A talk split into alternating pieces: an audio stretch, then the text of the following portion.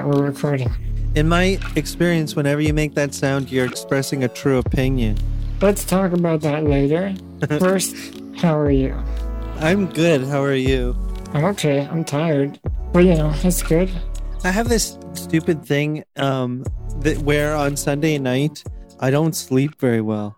Already. Like every every Sunday. Have we talked about this on the podcast? Yeah. Oh, oh, I don't know if we've talked about it personally, but I don't know if we've talked about it on the podcast. Yeah, like I don't have regular insomnia. I just have Sunday night insomnia. And I'm pretty sure this is normal for people in general. You're like the reverse Jesus. Why? Oh, because I rest every day but Sunday. Yeah. So Sunday is my anti Sabbath. You're the anti Sabbath. Oh God, does that mean I'm the devil? I don't know. Did you figure out why it is? Do you think it's because you like just can't like you think about work and everything you have to do tomorrow and you work anxiety? Or is it just your schedule is flipping from sleeping in on the weekends to getting up in a work day? Um, yes. so all of the above, I guess. It's pretty much like everything that you said. But I also, as a kid, had trouble sleeping on Sundays as well because I always lamented the end of the weekend and it would manifest as like you're not going to bed at a convenient hour because if you did, of course, it would make your week easier. It's like this weird thing. How much earlier do you go to bed on a non work day? How much earlier do I go to bed on a work day? Yeah. I guess I usually go to bed at like 1 a.m. and then I wake up at 7:50 a.m. On a work day? Yeah. Oh, I would die. I'm a night owl. I can't focus in the morning. Yeah, me neither, but I would be dead if I had six and a half hours a night. Yeah. Like seven for me is a bad night. Oh, really? Yeah. A good night's like eight to nine hours. Have I ever met 7-hour Tony? This is seven hour me. Oh, I thought you were a little grouchy when we opened the the all our podcast tools today and started talking to each other. Well, you were like, How are you? And I was like, Good, you. And you're like, uh oh. Like, I don't know what you were expecting me to do. Pretty good, man. How about you? What's up? But yeah, you inferred a lot from my good you. I don't know. I Which guess I honestly just made me more annoyed because I it always drives me nuts when a I think it's because I don't want people to know that I'm grumpy, and then they call me out on it, and I'm like, I'm not I'm not showing you that I'm grumpy, and then I get mad that I am, but also I just never know. Yeah, when someone's like, "Oh, you're grumpy," it just makes me grumpy, even if I wasn't previously grumpy, because then I'm on this spiral of like. Am I acting grumpy? I don't think I'm grumpy. Am I grumpy? Why would I be grumpy? Would I be grumpy about this? And then I start thinking about things I might be grumpy about, yeah. and then they make me grumpy. Right. Yeah. It's a uh, vicious cycle. Yeah. I get that the intention is probably just to, you know, express concern. So I say, yeah, you know, man, really tired, having a bad day or whatever. But I'm usually just like, no, you. but when you're grumpy, though, in my experience, you're you don't like take it out on people. You're just like slightly more terse and slightly less receptive to joke making. Yeah, exactly. I just have less energy to be goofy and for like extraneous conversation. Yeah. So when I when we open a conversation and I can tell that your energy level is like mid to low because it is the end of the day, I'm usually like, oh, Anthony's a bit grumpy. but can it just be, oh, he's tired? Yeah, but some people when they're tired are still silly. Some people are sillier when they're tired, That's true. or they're more disarmed, or or whatever. What? That is true. Yeah, no, I don't feel grumpy. I do feel tired. It was a busy weekend. My parents were up for the weekend. I stayed here, and it was just like a busy. We just crammed a lot of activities into two days. Yeah, one of our mutual friends kept sending me photos of your weekend, Oh, really? and then I just had FOMO. Oh, yeah, that, that's unfortunate. Yeah, I always, I never like to do that. First of all, I mean, I never really take pictures when I, of what I'm doing because I prefer to just do the thing. yeah, I get it. Um, well, I mean, also, to be fair, it's not easy for me to take pictures. So it's not like a thing that I'm thinking about doing.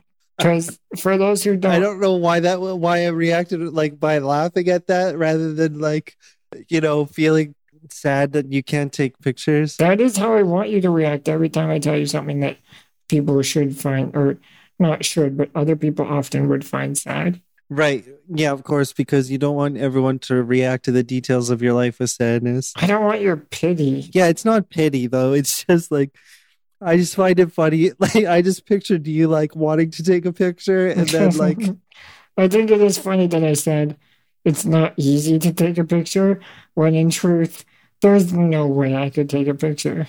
like if you had uh motion specialties install another um actuator on your armrest so you could like position your phone to take a picture that'd be so convoluted There are people I know who are really into picture taking yeah and photography, yeah and they have like mounts on their chair for a camera and stuff. It's just never really been my thing. I almost sometimes resent people who are constantly just taking pictures of the thing instead of just watching it.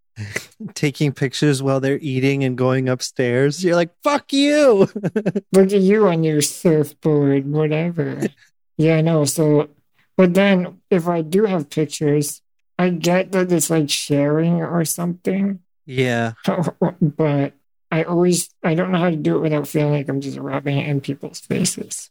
I get that too. Every picture you take that you intend to share on a social media platform is going towards some sort of fabricated id that you're broadcasting to every person that you ostensibly, whose opinion you ostensibly care about. And it's like there's something inherently disingenuous about the whole fucking thing.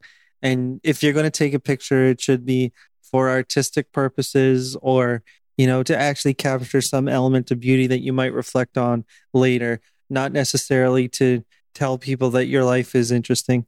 There's the value of creating memories because you, you, you probably won't remember the moments forever, and then you can look back at an old picture and then remember that moment. Mm-hmm. So I really do like that because I do, you know, I appreciate going back in time and, and nostalgia, but Yeah. I'm more focused on like the present and the future rather than the past. I always I always think about like the way my dad takes pictures because he always busts out his like his manual camera every time we have family events and he never tells people that the pictures are happening. He's always just like awkwardly perched off in some optimal corner to take a picture of the whole fucking room and he he'll he'll catalog them and um, back them up and like he's very careful about documenting our familial events and shit That's cool. the funny thing is, is because he's always the video taker and the picture taker, he's never actually in anything. And I always, I like that because it's not for him. It's not about you know being in the picture. It's about the taking, the capturing of the moment. Right. Well, that's the other thing that really bothers me is when people are doing it at the expense of everyone around them. Like they think that they're the main character in this thing that they're in. Yeah, have you ever like been around a close friend of yours while they're taking a selfie and like so you watch them go through all their iterations of photo faces and shit? Yeah. And the different angles and stuff. I was actually at, so I went to the fireworks this weekend, Yeah, which is a pretty common event for people to take pictures, obviously. yeah. I don't get fireworks. I never like them. Really? I love fireworks. Really? They just explode and there's colors everywhere and you're like, woohoo. And then you turn around and go home. Yeah, you just described everything great about them. they explode, there are colors everywhere, and you're like, woohoo. So it's a thing that people always try to take pictures of. And inevitably, it's a thing that you can never truly capture in a, a photo. no one ever looks back on fucking fireworks pictures. Come on! I on. don't know. But I did see this one girl uh, taking a, a photo of the fireworks, but the way she was doing it was very much like I'm the main character. Like she was taking the picture and then looking at her phone, checking out the picture, trying out different filters, realizing it wasn't good enough to post, taking another picture, trying it again until she found one that was postable. But she wasn't actually watching, she never watched the fireworks. Oh my The only God. time she ever saw the fireworks was through her phone. This was a stranger that you were watching, not not someone you could lecture. No, I was just people watching. I wouldn't lecture them anyway. I don't think I know how to live better than they do. Tony, if you ever But- catch me taking a vanity fireworks photo, I would hope you would fucking lecture me. I would probably just make like some joke or something at your expense. Such as, I don't know. I'd, I'd have to be in the moment. all right, I do have friends that do that, like our mutual friend who like to take pictures of events. And uh, I'll often look back at pictures and they're like good memories and funny anecdotes. And there's nothing wrong with that. And you kind of need that person in your friend group. there are the good catalogers who do a good job, and I I, I am grateful for them. I, Yeah. yeah. Is there anything else new with you besides your Sunday morning anxiety? did I did I mention last week that I went for a sauna? Not on the podcast. Oh, we didn't. No. All right. Well, do people know what a sauna is? Like everywhere? Yes. They do, really? I don't know. I thought maybe it was like a Thunder Bay thing or Saunas? yeah. Now you sound like the main character. I thought I was the only one that ever experienced a sauna. Have you ever seen a toilet before? Speaking of solipsistic bullshit, yeah, I, I guess saunas are like main fixtures of like of like workout venues and shit, right? Uh, well, I don't have a sauna, like a dry sauna, but every day uh, while I'm taking my shit in the morning, Uh huh. I turn up the steam on the shower and it just steams up the whole bathroom. Uh huh. I I love the feeling where it- it really feels like it's filling up my uh, lungs with steam. Yeah. And then also in the shower, at the end of my shower, I like to just crank the heat and sit there until my heart starts racing. And I've read that that's actually like really good for a sedentary person who can't get cardio or, you know, exercise in other ways hmm there's like numbers around this, like parameters. But if you do X number of minutes in a Y degree temperature sauna, it equates to certain a certain amount of physical exercise. Yeah, I get that. The only thing is, is that I get anxious when I have an elevated heart rate, and it's not the byproduct of movement. Does that make sense? Well, yeah, it it's a weird feeling when you feel your heart racing and you can't really understand why. But when you're in the sauna, I think it's pretty apparent why. Mm-hmm, that's that's true. Yeah, it's kind of the similar sensation to anxiety, though, when you you have your flight response and you're totally idle, like in the middle of your day, Right. and it out of context, it, it doesn't make sense. that makes sense if you have anxiety. hmm It almost feels like you're just having anxiety. My sauna experience that I had last weekend at my friend's place in his basement of his new house that I was seeing for the first time. I'm trying to pack as many story details as I can in one sentence so that you don't accuse me of having too many details in my story. I, it was a good experience. I sat on the bottom, the bottom deck or whatever. Can you tell me what color the walls were? It was like a, a um, wood siding or whatever. Okay. Yeah, yeah, 70s era. So there's a lot of oranges and and uh, yellows and stuff. Okay. Anyway, Was there a full length mirror? no, there was not a full length mirror or a toilet or an inaccessible uh, bathtub. Okay. So I sat on the bottom, and then all my guy friends sat on the top. I, I just sat on the bottom because of accessibility reasons. Wait, what do you mean by bottom and top? Well, I don't know. There's like there's tiers of deck or something, bench. Okay. So the bo- the bottom bench for me was like away from like the primary seating area, but it was closest to the floor, and so I was right beside I was right beside uh, a faucet, so I could run some cold water whenever I had trouble breathing and just splash my face with it. Okay. I'm sorry, I'm gonna make you fall asleep. Continue. no, I'm done. It was nice. I uh all my like my shoulder and back ailments were like somewhat alleviated for the next two or three days. Oh, that's cool. I honestly thought that this story was going somewhere else. I thought there was going to be like a, like you came out a changed man at the end of the sauna. No, not really. It's a, it's kind of a weird ritual though, because you basically just get into a hot room with all your good guy friends, and then you sweat there basically naked for 25 minutes. Yeah. Like that's that's very like that's a that's an intimate situation. So they're above you. I'm still trying to picture the layout here. It's like a bunk bed situation. No, no, it's like there are three benches and each is above the last. And then there was a, a small little bench off in the opposite corner to where my friends sat. So I was sitting looking at my friends while they were sweating their balls off. Okay, that's cool. And you think it helped your joints and stuff? I think it helped me relax my neck and shoulders and lower back That's nice. because for the next two to three days, I had virtually no discomfort. So that's amazing. Mm-hmm. So pools and saunas. Yeah, pools and saunas are good. Aquatic therapy is great because you don't have to weight bear, so it doesn't put un- undue stress on your joints, and you can walk around real nicely without mobile equipment. And then saunas are great because heat. Do you think it would be the same if you were in space? Mm, I think about that a lot.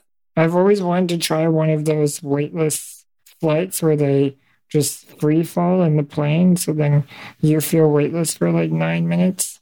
I, I mean, I guess that would be cool. I would be worried about not knowing which way was up. Why would it matter in that moment? I, I, I just like having a vague sense of where I am. Really? I suppose, even though I never have one.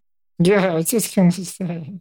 like anytime we're together, it feels like you. I know that it's like a CP thing and spatial awareness, yeah. but it never seems to be a a thing that you're constantly trying to figure out. What are you trying to say, Tony?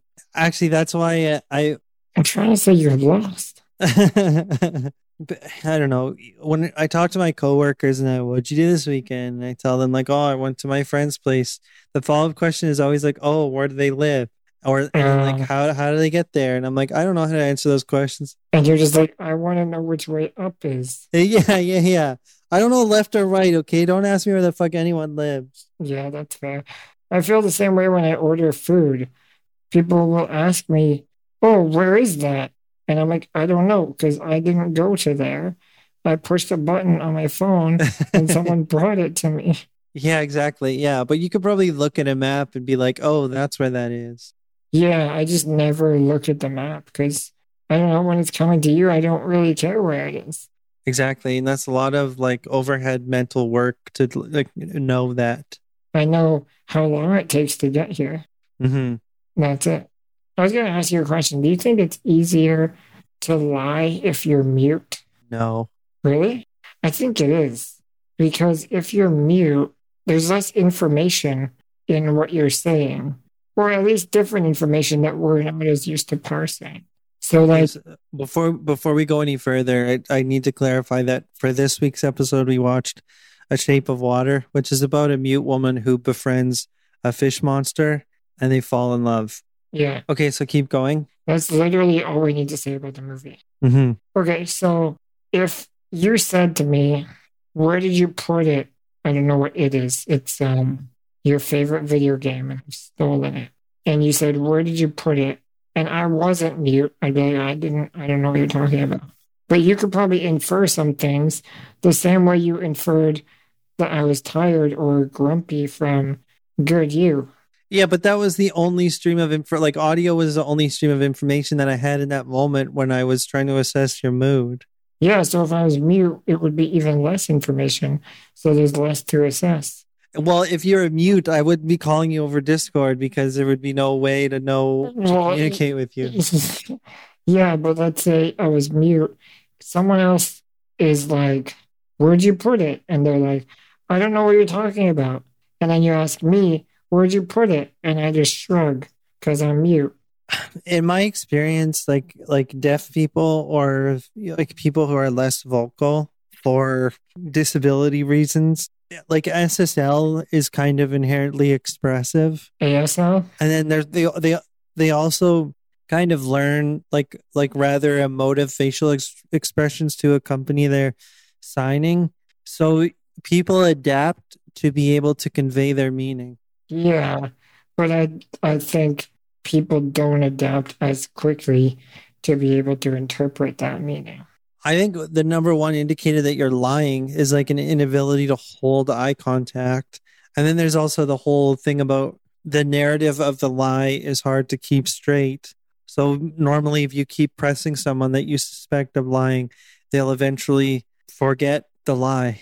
I still think it's easier to lie if you're mute, but we'll have to wait till we meet someone who is mute and have them on to ask them questions. I suppose. Wait, how would that person be on the podcast?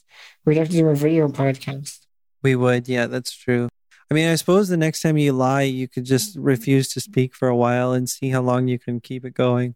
Yeah, but that wouldn't work for me because people already know I can speak. So, anyway, let's talk about this movie. I, I'm almost getting the sense that you didn't like it just from your tone. Am I wrong again about your tone? No, you're right about my tone this time. Really? I didn't like the movie. How come? I'll say it was beautiful and it was really well shot, really cinematic. You know, I think that Guillermo del Toro put a lot of thought into making the movie, and it was very nice to watch. It was very pleasing aesthetically, Mm-hmm. but I didn't really like the plot. I didn't really buy into the characters, uh, especially the fishman. They never really developed that emotional connection in a way where I was ever bought into it. I was also very confused with the egg metaphor in this movie. There's a lot of eggs going on. She masturbates to egg timers. She eats boiled eggs. She gives him boiled eggs to eat. It's just there's a lot of eggs. When Tony says she, he's referring to the janitor that is uh, attending after this facility that is housing a top secret, like military um, project to investigate the nature uh, and like perspective powers of this underwater sea creature. Yeah. So does that mean you liked the movie? I did like the movie. But you didn't like it the first time you watched it. I didn't like it the first time I watched it, and I've been thinking about why I changed my mind, and I haven't really come up with a good enough answer. Or, yeah, I don't necessarily have closure on that front yet. I was hoping you would help me work through it. Okay. So We should actually clarify for our audience that this is the first movie that we watched for the podcast that we actually did not watch together. Right. And to be honest, Tony, I did miss you while I was watching it by myself. Uh, yeah, I missed you too. It was uh it was definitely I prefer watching them together for sure. Yeah, I because if I got the sense that you weren't enjoying yourself, I might have been able to course correct you. I don't know if I wanted you to course correct me. I might have course corrected you into disliking the movie. Maybe, maybe I do tend to have my opinion swayed by your opinion. No, I, it's kind of interesting when you watch it separately because we're able to come up with a an opinion differently, Uh huh. and then we can hash it out on the podcast. So, are you saying if you were a janitor at this top secret government facility that houses military projects of a of a, a scandalous nature, you would not have befriended the fishman or felt empathy for him? Oh, I never said befriended, but that's not where this movie goes.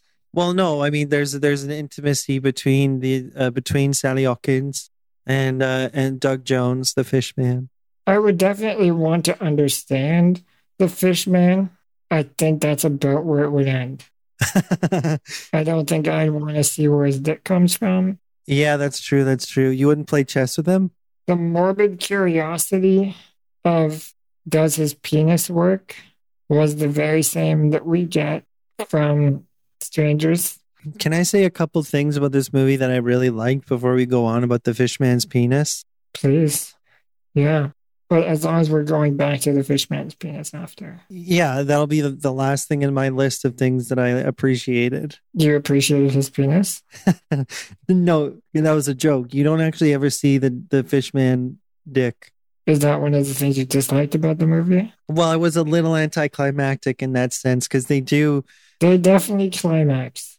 Okay, well, I was going to say they they take a moment to conjure the image of how it works, but they never actually show it.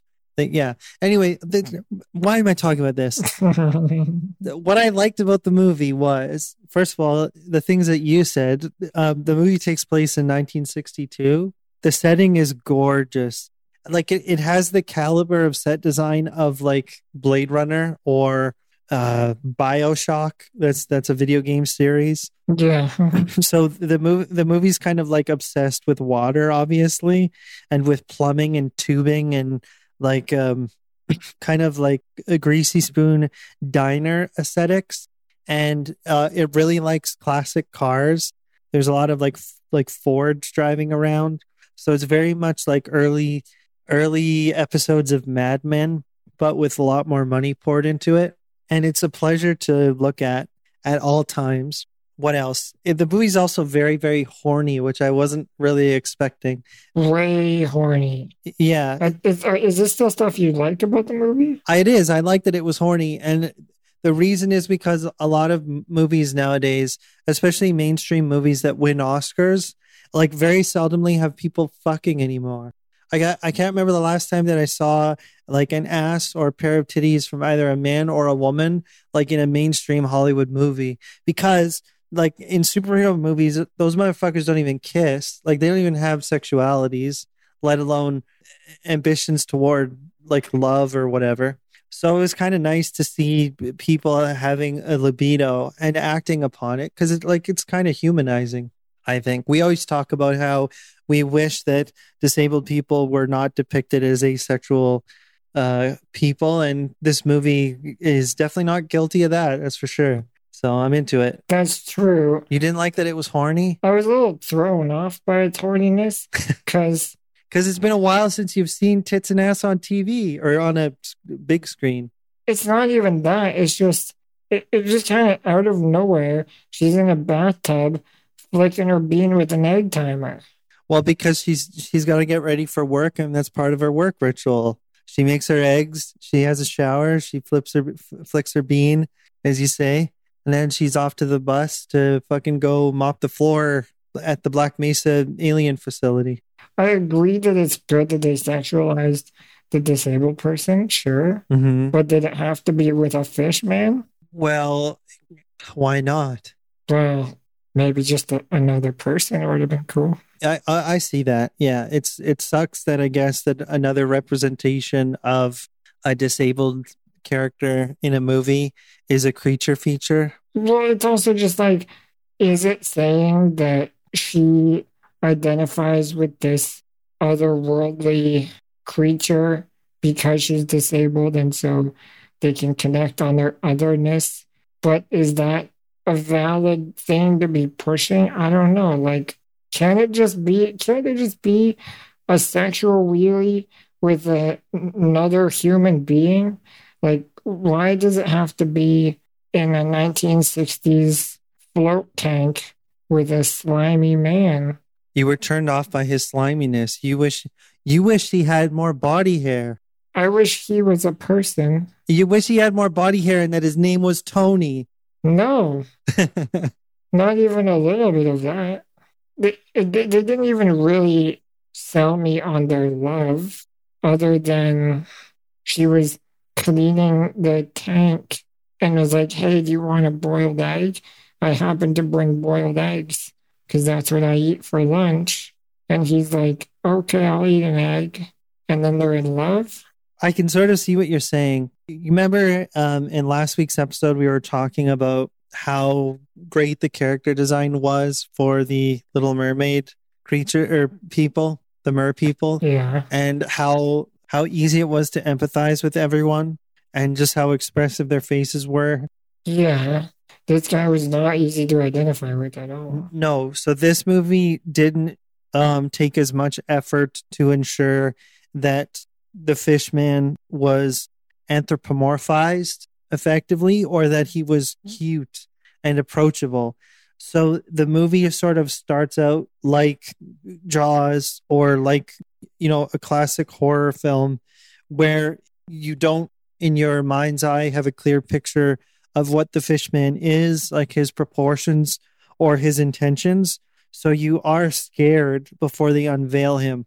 Um, it's a it, it's a bit like you know before they show the T Rex in Jurassic Park or whatever. There's all kinds of build up, and the actual like final product Like when you see Doug Jones in his fish costume with proper lighting, he is actually quite terrifying. As Tony says, he's he's not he's not a hairy Italian handsome man. He's a slimy fish guy. It it is a little bit hard to interpret his character because he does seem somewhat sinister. He does seem standoffish, and it's not readily apparent that he's uh, perceptive or um, aware, really. He ate her his girlfriend's cat's head. Okay, okay, that's that's going a little bit forward in the film. Firstly, Tony, let's let's pull it back. That is true. He does eat the head of a cat, and for cat people out there, that could be a total deal breaker, and you'll fucking turn off the movie and not believe any more of its sentimental moments thereafter. But for you, the I mean, the fish man was a like does appear to be a creature at first, but I think I think it's like a it's it's a line that the movie is trying to toe because um, it wants to be an adult fairy tale, and so if you want to earn that label, then there has to be a degree of mystery and menace in your mythical creatures.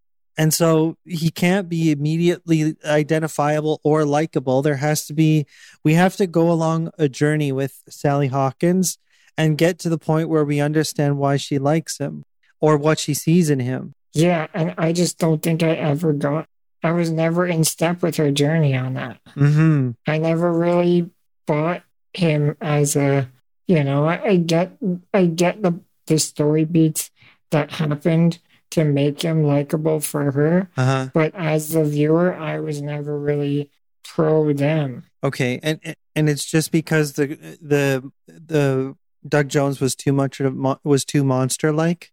The their chemistry never felt believable to me. So I would agree with you that it that that there's a certain like emotional intelligence that is sort of lacking in the film, and that Sally Hawkins does her best to try to make up for that particular gap because she as the like the mute like protagonist of the movie um is very very good at conveying her uh state of mind and emotions in any given scene.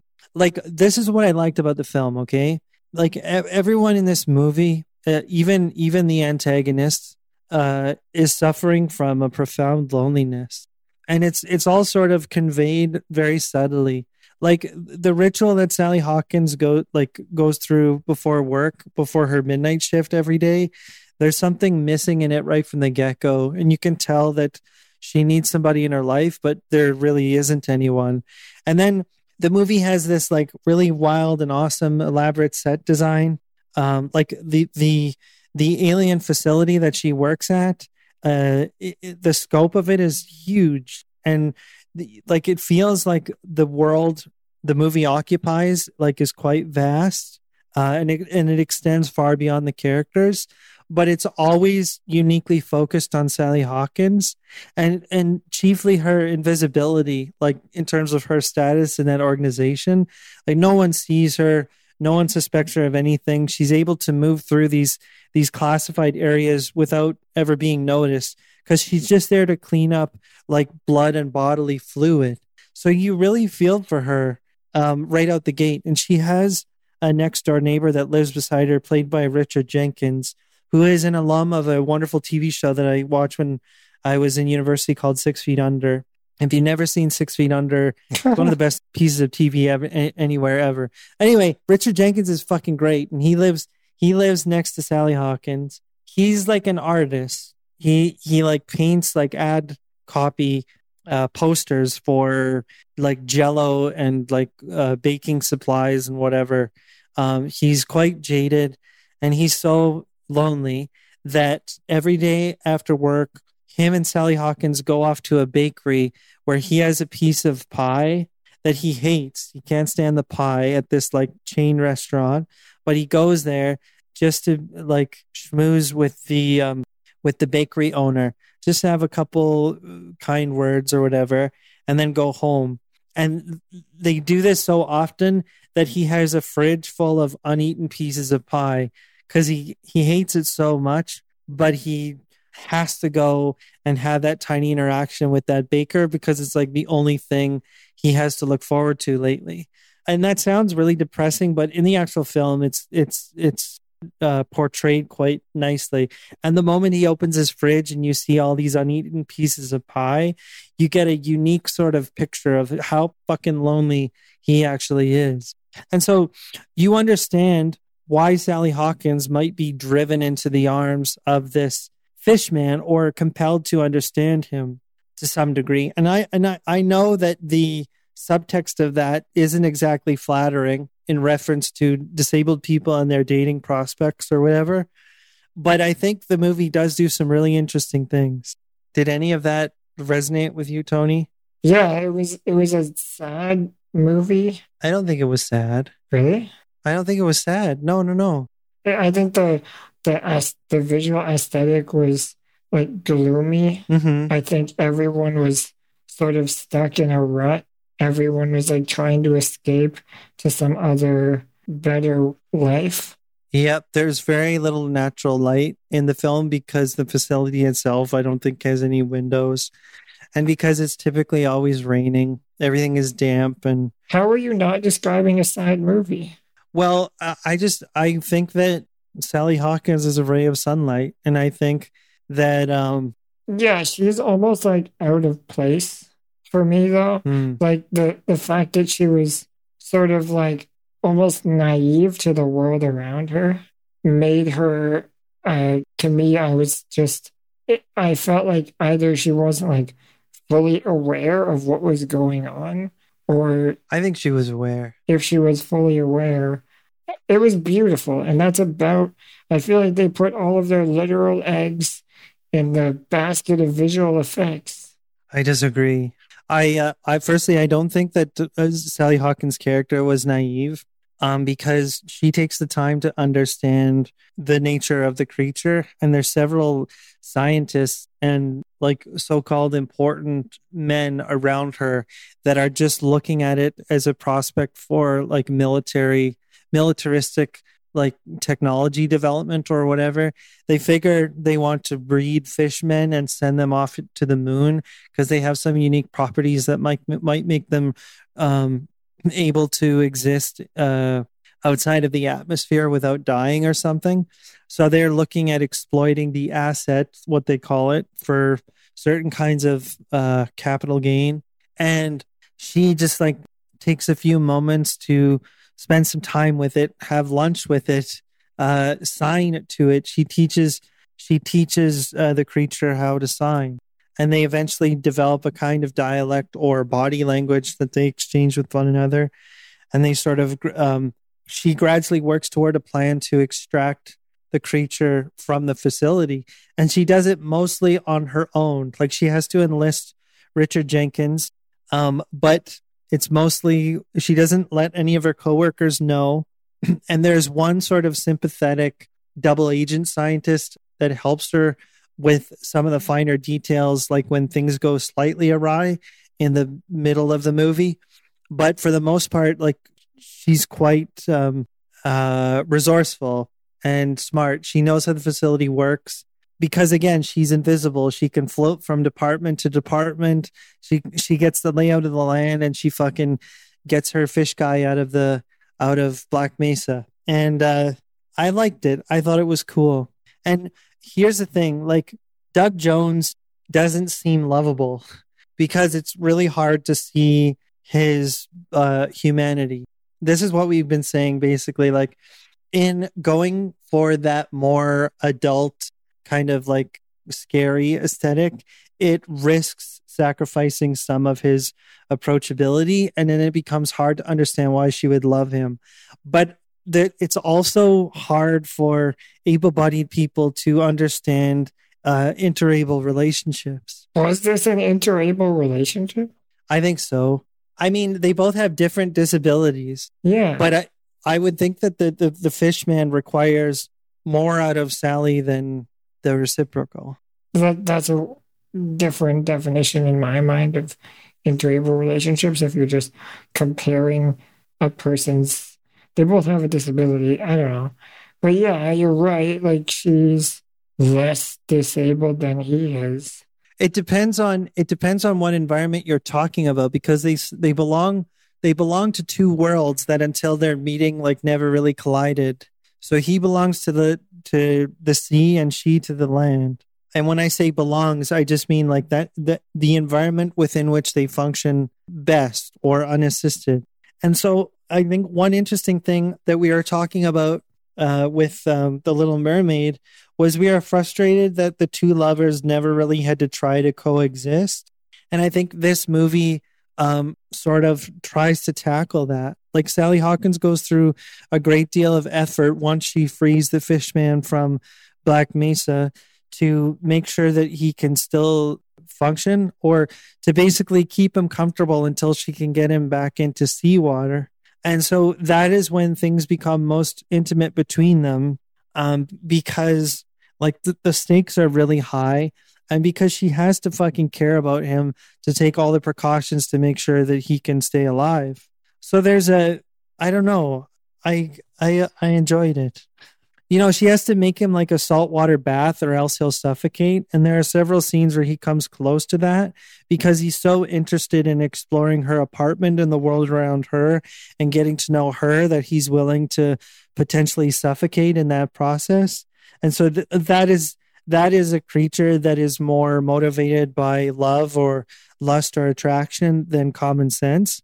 And similarly, like she has like FBI agents on her tail, like potentially willing to kill her to obtain the asset that she stole. And so they both made major sacrifices to kind of be together and figure out this problem. And you you feel that. Plus, like they have several scenes where they try to figure out like what intimacy is or or how to get close to one another. And when they when they eventually do, like it's it's kind of quite moving. Would you say that this movie, if you won't say it's sad, would you say it's at least melancholy? Its tone is definitely dark. It's a dark fairy tale, and it, just like Pan's Labyrinth, you know, Guillermo del Toro does not make fairy tales for children, so it certainly feels like even something that would be too dark for Tim Burton. It far exceeds the it far exceeds the um, the tone of uh, Edward Scissorhands, for example. It's not interested in being family friendly, but in, that way, like it, it it it shows its characters warts and all. It does have some problems, which I'll get into, or or some implications that that some disabled writers have not appreciated, and I understand that. But I think it does achieve several things. I think it's worth a look. Well, I mean, it won like a bunch of awards. It had everyone critically seemed to love this movie. I just I couldn't buy the. I wanted to because it's a beautiful movie. It's mm-hmm. very well done. You can tell you put a lot of care and heart into it, and I appreciate that. I just I don't know. I haven't fully had a chance to process what I disliked about it, other than like I, I didn't feel sold on their relationship. Did any of it offend you? Like, were you bored when you were watching? You found you just weren't invested in it? Yeah, I was definitely bored. I felt it felt goofy in in a way that I, I definitely knew it wasn't trying to be. Mm. So, so the scene where Sally Hawkins gets Doug Jones home, and then she gives him a saltwater bath, but then they sort of start to get horny for each other. She's like, "What? How can I? How can I get him upright and comfortable, and then the two of us can get naked and get get jiggy or whatever?" Grinding Nemo. The grinding Nemo. That's amazing. She puts towels along the floor and then like runs the water until the bathroom is full of water, and then they just sort of float there together naked and uh, it might be suggested that you know they actually have intercourse but the movie doesn't show it which is i guess we finally caught up to the fish penis moment well i'm glad they didn't show them the first time i watched this movie it was before you and i started talking about wheelie movies and it was before i kind of got acclimatized to the world of wheelie movies. And i find that there is a distinct lack of imagination in a lot of disabled stories.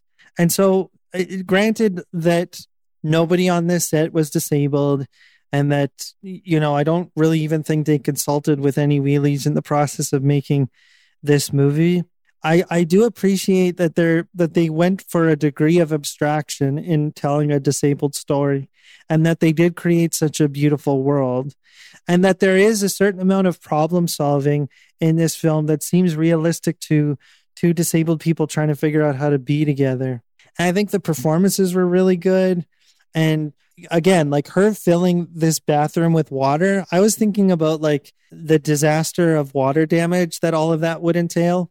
But then I was also thinking about like the frustration of having to cope with inaccessible spaces and how when she does this, she angers virtually everyone in her building, including her neighbor temporarily, because they're not sure how to clean up the mess. And they're all outraged that water's leaking out uh, through the floorboards and out of the roof and everywhere. And it's like, I was just thinking of how often you get tension between able-bodied and, and disabled tenants because of of sacrifices they have to make able-bodied people have to make in order to live with disabled people. And that's really real to me. And so i was i saw that parallel in the film and i liked it. I thought it was i thought it was cool. They also had problems in the film that they had to solve that weren't exclusively related to the fishman's fishness or the mute woman's muteness which again is something that i've said over and over again that i like so yeah i i, I get you i wish that doug jones was more human because I don't like the idea that uh, Sally Hawkins should have to settle for a monster because she's mute. I get the criticism there. And I also understand the frustration with this dichotomy that they they can't live on land, so therefore Sally Hawkins' character has to make concessions to live with the fishmen in water. So I I understand that th- that stuff is problematic, um, but I don't think the good it does outweighs the bad. The thing is, when I'm watching movies like this, I'm not I'm not trying to view this as like a movie review podcast. Yeah. So I'm always just thinking in terms of like the disability parts of it. Mm-hmm. And I agree that as a movie, this is a good movie. But that's not really when I when I feel like we can I mean you can, but I can't. I can't talk with any confidence about what makes it a good movie. Sure you can. I mean, I can talk about what I liked and disliked. I, I'm more interested in the portrayal of disability, mm-hmm. and I'm still not convinced the message behind it, except for the fact that she is sexualized. I do agree that's a very good move on behalf of the writers. But beyond that, it just didn't sell me it, it didn't feel like it was normalizing disability. It felt like it was almost going the opposite direction. Yeah, that that's a good point. That's a good point. Like the disability in it is, if we're saying they're both disabled, right? We're looking at it in that context.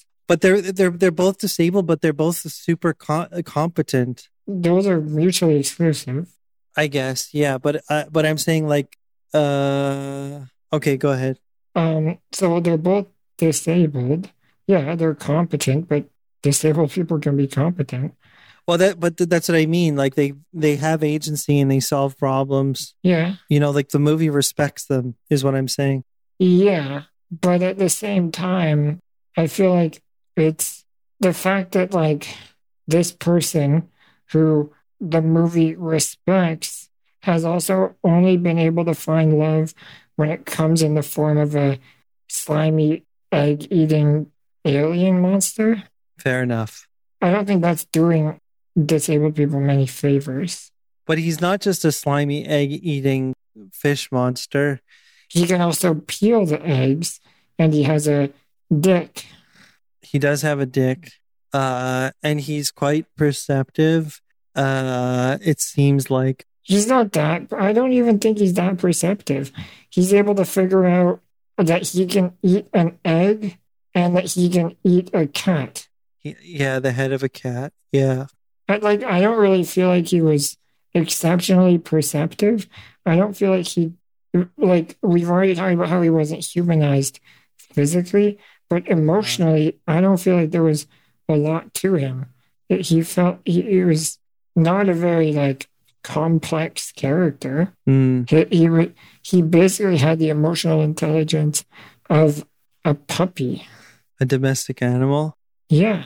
Uh, well, he did learn some sign language to be able to talk to Sally. Um, You can teach an orangutan sign language. Doesn't mean you should bang them if you're disabled. I guess. Yeah, you're right. I, I, I suppose. I guess I wasn't too focused on the fish character all that much.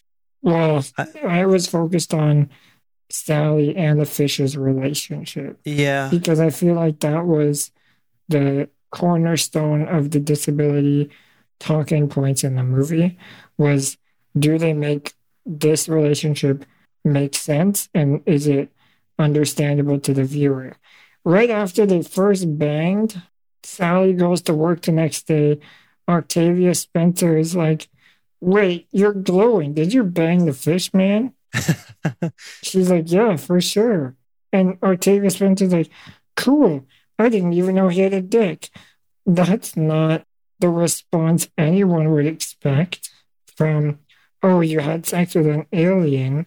That's crazy. Good for you, bro. High five. Fair enough. But it is it is the response she would get if she had sex with a human man to some degree. And they would be asking about his anatomy anatomy and curious about it. Yeah, and it's probably the response you'd get if you hooked up with a disabled person. Yep. Like, be like, Oh, what good for you. I didn't even know he could fuck. exactly. But So is so is that a problem in the movie? I maybe I see the parallels being drawn to disability and I just don't like them because I don't want to feel like that is the bar that we're setting Mm-hmm. for interabled relationships where if you're disabled and no one is going to love you and like your life is so structured and stuff that you are still sexual but only with an egg timer in the room and then you go to work and the only person who finds you sexually interesting is an actual monster That's not actually true. The there's an FBI agent that makes a pass at Sally Hawkins, but he's an awful individual and she rejects him. Played by Michael Shannon. I think he um he suffers from a similar degree of loneliness and alienation as all the other characters. It's just that his station in life has given him a sense of entitlement. So rather than rather than feel like a certain pathos at his loneliness, he feels entitled to something better. He keeps trying to fill his life with a new car or he like having gratuitous sex with his wife and not really being intimate with her, like and being abusive toward his coworkers, like you know, uh, flexing his authority and intimidating people and saying racist and sexist things to people under him. Uh, he's just a really ugly human being, ugly and resentful. And he sees that Sally Hawkins, like he sees her, he does notice her throughout the facility, and he's he wonders what she's up to, and gets the sense that she has more agency and complexity than meets the eye. But he's so mean spirited and awful that he just ends up terrifying her and the audience. He's somewhat one one dimensional in his villainhood, unfortunately. Even though Michael Shannon himself as an actor is like pretty fucking fantastic. Anyway, um, I agree with you. Yeah, there are some problems with the Fishman, and unfortunately, the decision to avoid making him more human-like uh, makes the whole central romance at the core of the movie somewhat unbelievable. And you're just sort of taking it at good faith that Sally Hawkins' character is in love, and that she does see something in him that we, the audience, potentially does not. Yeah. Which which which others him which others the fishman even further. Again i think as a movie as a whole it's fine. It maybe you could argue it's good. I enjoyed watching it visually. Mm-hmm, again the aesthetics are great. Mm-hmm. but purely watching it through the lens of disability, which is all, all I try to do when I'm watching movies for this, she was obviously more fully fledged and a complex character than the Fishman, but I still think that she wasn't all that complex. You know, she got up, got to work, her apartment was like, you could tell that she just like didn't have a lot going on, which again isn't like a great way to portray disability, but it is 1962, I guess. None of the characters in the movie have a lot going on though. Even even the the most able-bodied FBI agent with a wife and kids is is deeply alone and frustrated. You know, he'll leave his family home just to go sit in the car because he like he can't stand the effort it takes to play the role of the happy husband. I thought the the movie might have actually been slightly more nuanced if that character was played by Jon Hamm instead of Michael Shannon because I thought Shannon's villainy was a little bit too much on the nose. Yeah. Like toward the end of the movie, he's like he's just like pure evil, and um and it it it works like when you think of the movie as a as a simple fairy tale, I suppose those broad character arcs. But it would have been nicer if Jon Hamm or sorry, if Michael Shannon's character actually thought he was doing good by keeping the fish in the facility, for example, or you know, trying to protect Sally Hawkins ostensibly, something like that. Like he's trying to be patriarchal or paternal, but it's he's misguided. That might have been more interesting instead of him just being like, I have to kill the fish because I feel uh I feel an inferiority complex next to the people who give me my orders. And I am not a man unless I have a car and I can do my job with competence, blah, blah, blah. But yeah, I think because like Richard Jenkins' character is deeply lonely, Sally Hawkins, the Fishman, Octavia Spencer, and Michael Shannon, I think they kind of I don't think the movie is saying in general that disabled people should have to settle for fish monsters. I know people have made that argument, but I'm not sure I totally agree. Do you think it's arguing that like disabled people, their love life is like super low bar and you're only going to be emotionally happy if you can find love in a fishman. Yeah, it, it, you could argue that it, it does say that, unfortunately. Yeah. I would have been more okay with it if she had a bunch of suitable candidates with a varying ability levels, maybe even human to choose from, and then she meets the creature that's the blue buffoon, and they connect on a new emotional level that she hasn't had before. He sees her in a way that she wanted to be seen, that she hasn't been seen before. And she decided instead of choosing one of those other people, she'd rather be grinding Nemo. That's a good interable love story. But instead, it's implied that she wakes up every morning lonelier than the day before gets in the bathtub and drills off while her eggs are boiling. Then her flesh eating, slimy, swimming oaf comes along. She falls in love because he also eats eggs, unfurls his fish stick, so she decides to flood her bathroom and let this dumb demigod bone her and snack on her pets. To me, that's mildly toxic and just unconvincing. Well, why shouldn't the fishman have love? I'm not saying he shouldn't, but I just, again, I don't believe that their love is believable.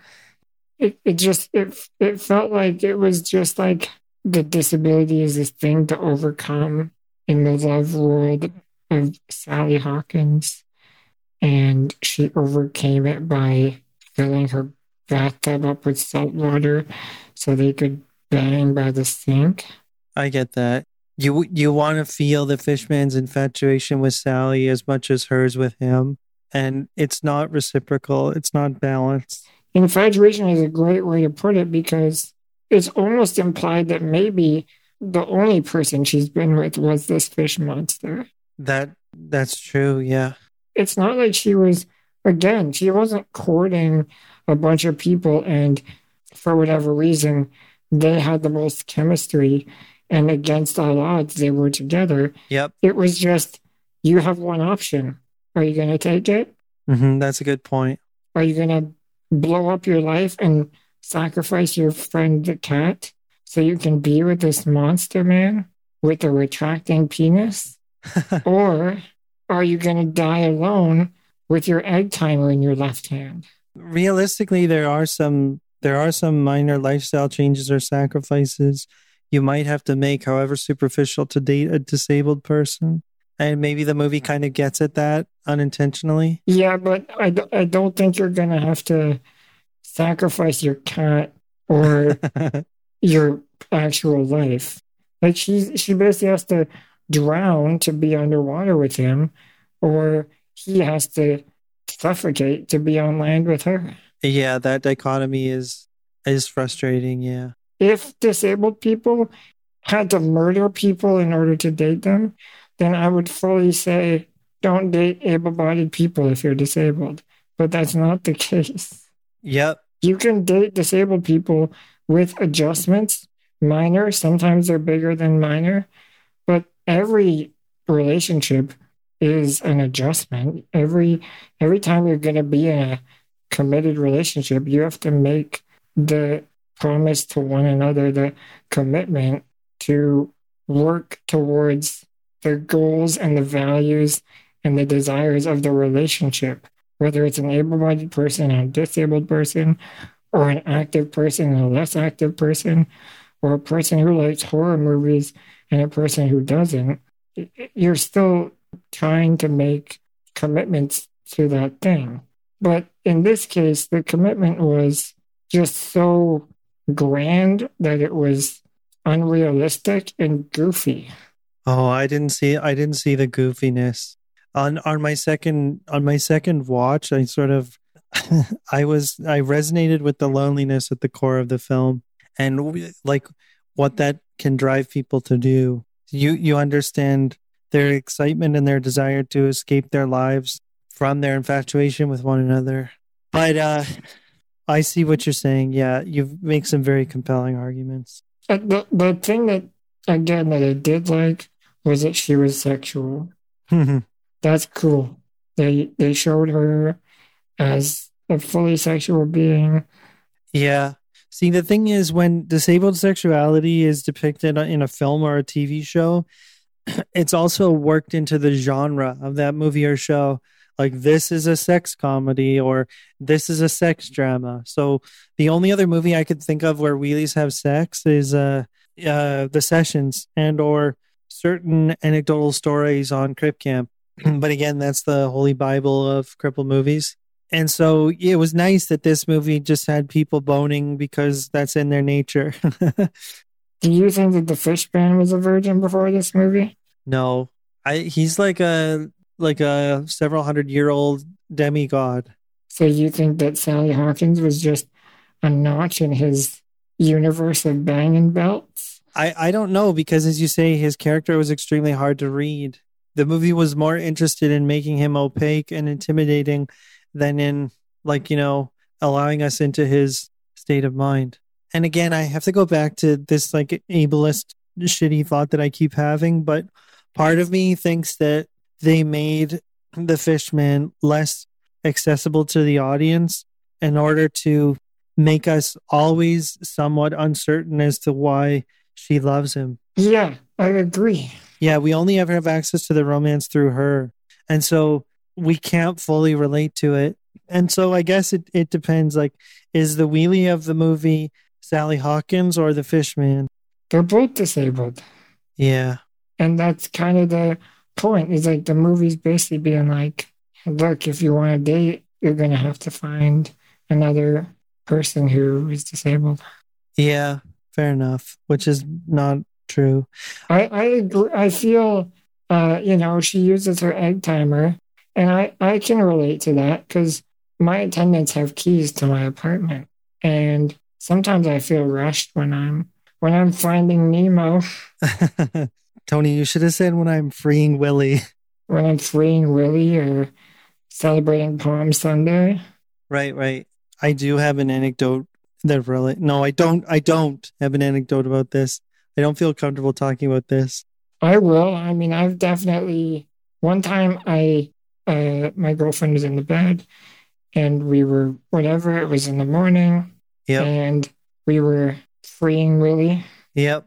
and my attendant wasn't comfortable with my call, so she decided to just show up 20 minutes early so that she could finish my call or give herself extra time. But She needed to let you finish first.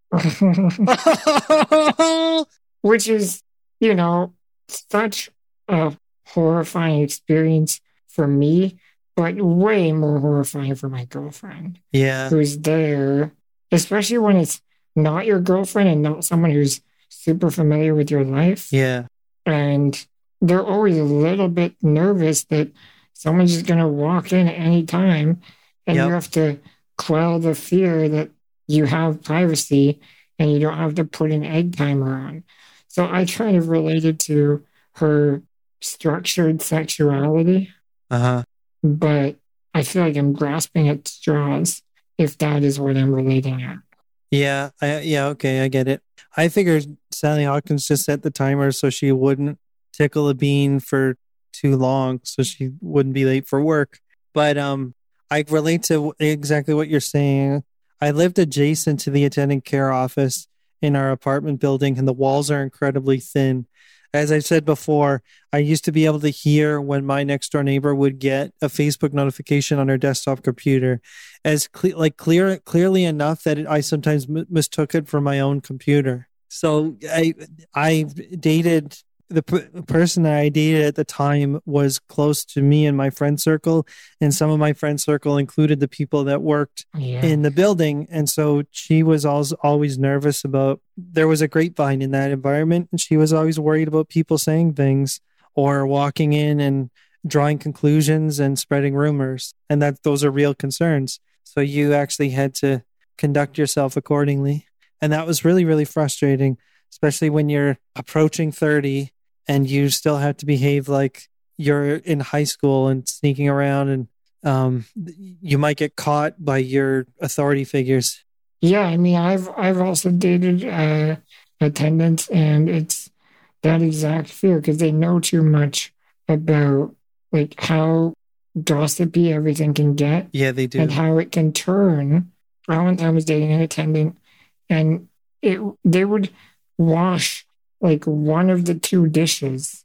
Like my staff, my attendants would wash one of the two dishes because we'd have like two dinner plates, and they'd wash one of them and be like, "Well, clearly you didn't eat from both of these," and it, just like that kind of like cattiness hmm it, it's it's so frustrating because there's already enough for people to have to overcome, hmm and so like you add to it with this, and maybe the Shape of Water is trying to get to some of that, and maybe I just wasn't ready to receive it. But I also think it's so clearly, maybe not, maybe Guillermo del Toro wasn't trying to make a disability movie. Uh-huh. I don't think he was. But I think as soon as you're talking in these kinds of terms, hmm you you're gonna relate to that community pretty re- readily. And if you're doing that, you need to have a disabled perspective. You do. Because as we've talked about so many times, there are like four disabled movies out there. Yeah. And one of them is good, most of them are bad, a couple are okay. Yep. And so, if you're going to make a disability movie, you have to give it the thought and care and attention that it deserves Yeah. because you're it's so important that you're not misrepresenting people. If uh-huh. there was a hundred disability movies and one of them was about a disabled girl who hooks up with a fish man, fine. A weird movie, but okay. I still think you're not giving the fishman enough credit because he's not a monster. He's literally a monster. No, he's not. He, he's a demigod, like, you know, with higher. I mean, I don't know, man. There's a little bit more nuance than monster. He ate a cat's face. That's true, he did. I can't even fucking dispute that shit. Fuck you, Tony. I just like I wanted to um uh, watch this movie in good faith because there are so few disabled films like that even try to be like creative That's true. Or inventive or exist like that like exist in other genres even like it's usually it's usually just a dry and boilerplate like dramatic i don't know melodrama it's just like But I think because of that, it deserves to be held at a high standard, especially when a movie like this had so many eyes on it. You're right. And it did it won fucking best picture. Yeah. But yeah, there's been a lot of best pic- pictures with miscalculated representations of certain experiences. Fucking Green Book For sure. won best picture and Crash. Because again, I think people project how they think it must be interpreted, or at least how they feel when they perceive a movie. So they're like, oh, wow, I never thought about disability in this light before. That's fantastic. Uh-huh. Okay, yeah, but it's not about you. That like it's not about your growth in that moment to watch this movie and come out with a new perspective on racism or something. You're representing a marginalized group. Make sure you're doing them justice. Yeah, of course. We've seen so many thoughtless characterizations that I think I'm becoming somewhat numb to it because of this podcast. Yeah. Yeah, I mean, it's true that we want these movies to be better, but I think we owe it to ourselves and other disabled people and future movies about disability Mm-hmm. to be critical of these movies and not just looking for the silver lining because thank you for doing a disabled movie with a high budget on creative aesthetics. I think there was more to it than just the visual component, but I do see what you're saying. If, you and I write a wheelie movie together, can we cast Sally Hawkins? I love her. She's in one of my favorite movies of all time, which I promise I won't talk about for the next 10 minutes. She was good in this movie, but she didn't. Nobody blew me away. The acting was good, but I feel like to me it was really visual aesthetics, then acting, and then far last place to me was the plot. It had some of the best performers currently working. It had uh, Michael Stuhlbarg, who's in Boardwalk Empire and one of my favorite Coen Brothers movies called The Serious Man. It had Michael Shannon, who uh, I think is one of the scariest persons on the planet Earth. Like that man, I don't know. I just, I would love a sketch comedy in which he, he tries to become a children's entertainer and he terrifies anyone who makes eye contact with him and doesn't understand why. yeah, he has the face of a villain, which is like there's no way to say that as a compliment. I would love to see a photo of him genuinely elated because I'm certain I would still be scared of it. yeah, you'd be like, what is on the other side of that camera? yeah. No, I agree. The acting was good.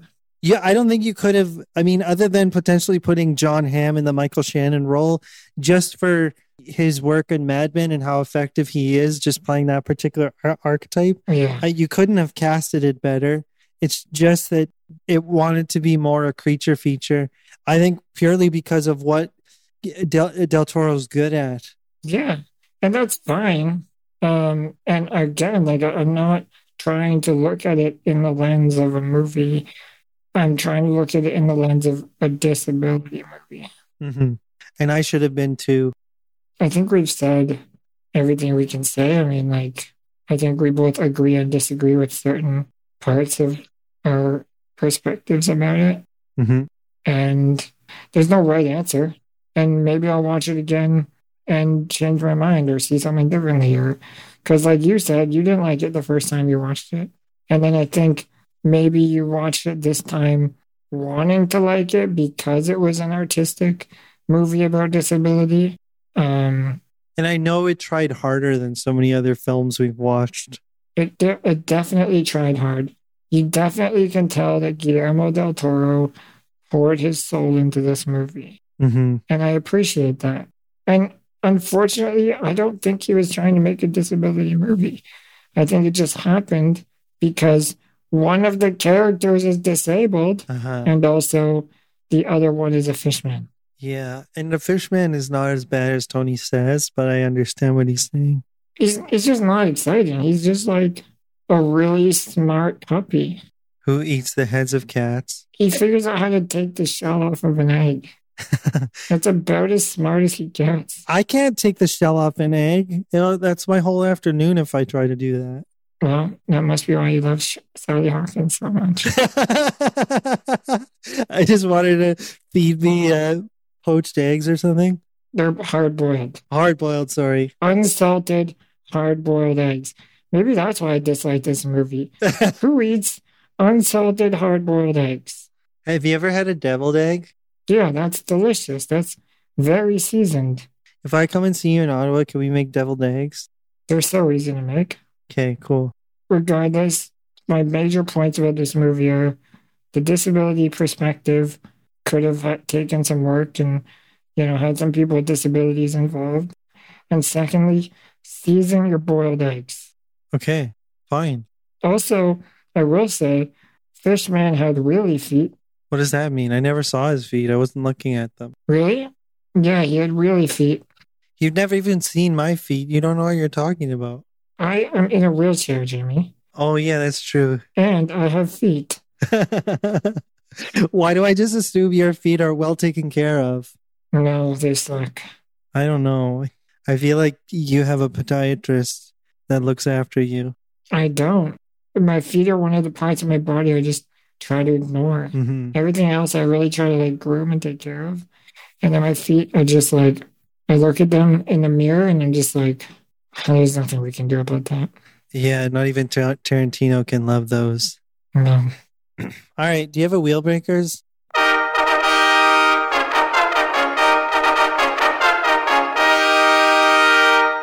Wheel breakers. This is probably low hanging fruit, but would you take the deal if I could make you fully able bodied but mute? We've done this one before. Have we? We have, yeah, you've, you, or some variation of me not being able to speak. Okay. Let me pivot really quick. Wait, what was your answer? I don't remember. My answer was uh, wheel Okay. because I need to be able to talk because it's like my only skill in life. Yeah. That's fair. Okay.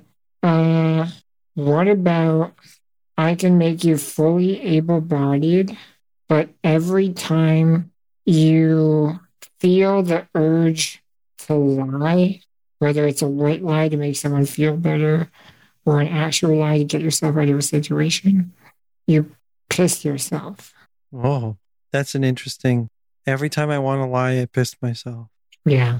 Wow. So you either become super honest, What if my bladder's empty? you'll find a way. That's true. That also applies to real life. Yeah. I feel like there's always a bit of pee left in an empty. It can- Especially if you have CP. Yeah. There's a reason it's CP. So every time you lie, someone looks down at your crotch and they see pee. oh, I see what you did there. Or you become a lying diaper man. I mean, there's probably some other options in there. but those are the ones I've thought about. Okay, play it out. Think out loud. I, I don't think I'm that much of a liar. Yeah, but there's always like a moment where even even there's always a moment where you just you think to yourself, what should I say here? Hmm. And then you probably choose the truth. But the question isn't every time you lie, you pee yourself. It's every time you consider lying, you pee yourself. Oh, So anytime you're asked a question or you, you want to make a statement and you're not sure if you should go full truth hmm or deceit. And sometimes, I mean, this is up for debate, but I think there are times where lying can be beneficial to the people around you. I agree. Like, what about you're planning a surprise for someone and you don't want to tell them what the, the surprise is? So you have to pee yourself. I think I'd take the deal Yeah. because I guess the only time I consider like adjusting the truth, I guess sometimes at, at work I do because like when you're communicating between departments, there's always details that you want to omit or that are unnecessary, but it can feel like a lie. Yeah. So I think I probably end up lying a lot, like while working remotely. yeah. And if I'm peeing myself remotely, I don't care. Right. Like my, my, my mom would care because there'd there'd be a spot of piss on the floor all the time, and she'd be like, "What the fuck is wrong with you?" And then I'd ha- I'd have to move away probably. But then that would force me to get out of my parents' garage, so that's probably a good thing. so you wouldn't choose like a diaper? I, I, I, yeah, I suppose I could wear a diaper. We've talked about diapers before, and yeah, they're definitely not as, as um. I can't remember the last time I wore a diaper, but I remember one time I had someone in management at the company I currently live at. Yeah. I don't want to blow up their name, but I kind of do, but I won't. suggest that you wear them. Right. Did we talk Yeah. about this? We did, yeah. She can go fuck herself. She was like, diaper technology has greatly improved over the years. Oh yeah, fuck you. so maybe she's right. what the fuck do you know about diaper technology? I don't even have a crafty retort for that. I just want to tell her to fuck off. Yeah, it was outrageous. Um, so you would consider a diaper? I do it. Yeah. What about like a first date? And they're like, What's your favorite movie? and you're like, uh oh. I don't know if I should tell her everything I know. oh God. You you think I, I would have to lie just not to appear like a dork? Well, you definitely Yeah, that's true. At a, at a first date, when someone asks you what your favorite movie is, you can't say Synecdoche, New York. You for sure can say that, and you should say that, but you also can't be like, I'm glad you asked. Let me talk for 25. so you just have to be like, yeah, I like Synecdoche, New York. How about you? Are you saying this podcast is essentially like being on 33 first dates with me, Tony? I definitely feel like this episode was you just talking about the movie for a while. And I was like, when are we going to talk about the disability? I'm sorry. I guess I was like omitting the disability because I wanted I wanted to show my appreciation for the movie, but I knew the disabled elements were bad. No, you're, I get it. And we need your perspective on like smart film stuff. And then we can also talk about manhandling the ham candle with an attendant possibly outside your door. A ham candle? Why is your penis a candle? Why isn't it? All right. What does it mean to light the candle? It gets shorter when it's on fire. That's so stupid. oh God. That's really dumb. Okay, do you have a wheel breaker? All right. So you get to be 100% able bodied, but every time you have sex with your partner, you have to fill your bathroom with water up up of above the waist. Like the whole bathroom? The whole bathroom. First of all, in this movie, when they're filling the bathtub with water, they put a towel under the door, and that was somehow all they needed to do. yeah. That's outrageous. It's a fairy tale, Tony. It's a fairy tale. It's not observing the the realistic physics of fluid. Okay, well, at the very least, if we're translating that into our current world, how am I supposed to make a bathroom full of water? I'm sure you could figure it out. You're very ingenious. Also, what happens to spontaneous sex? You're just like, hey, you want to hook up? Yeah, I'm kind of feeling frisky. Okay, let me start running the shower first. For 35 minutes every time. Yeah, it takes 40 minutes for you to even, and then you have to also get inside the bathroom, close the door, waterproof the bottom, and then just stand there staring at each other naked or something or something. while the water fills up. And you're just like, so how was your day? It's true.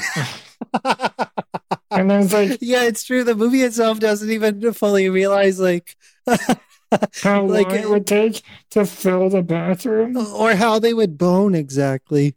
Yeah, you just start floating around. and then you're just like, it's up to your shins after 10 minutes. And you're just like, okay, well, we got another 40 minutes. Let's talk about Synecdoche, New York.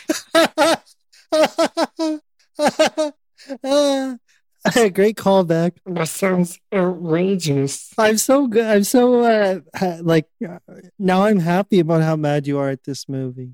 I wasn't even mad so much as I was just indifferent. Mhm. But then as we started talking about it, I was like, I, but I, again, like, I think we talked enough about the parts of it that I agree with that are good.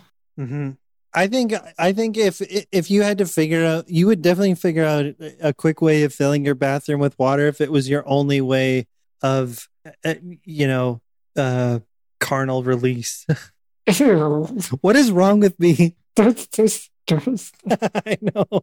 I hate. And you thought ham candle was bad?